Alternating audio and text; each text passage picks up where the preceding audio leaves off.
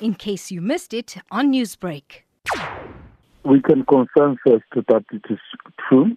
Mama Sobukwe was passed on 2 a.m. this morning, and um, yes, she has been sick for quite some time. She is uh, generally is due to the old age because she was um, suffering from that number of illnesses recovering from this, the cause of that to the natural causes. She was known throughout the country as the mother of Azania as she played an important role in South Africa's liberation struggle. She, she was a special woman.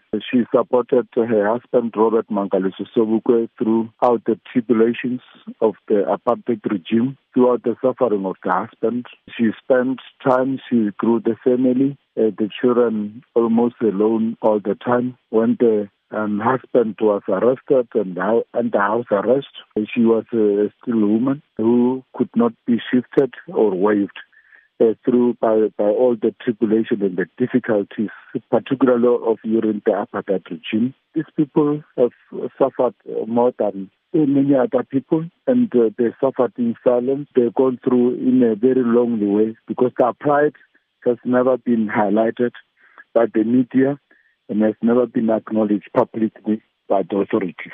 On many occasions, we know that she challenged the apartheid government, you know, demanding answers about the conditions that her husband, Robert Sobukwe, lived under in prison at the time.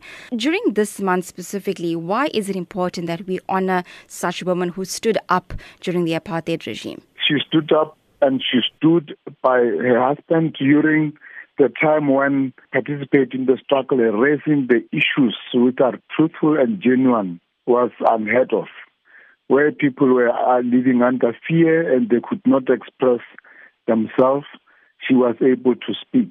That is very, very important.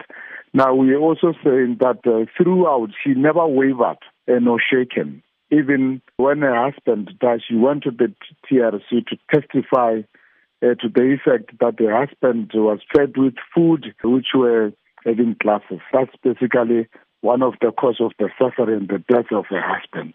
She was able to reveal what uh, this nation did not know.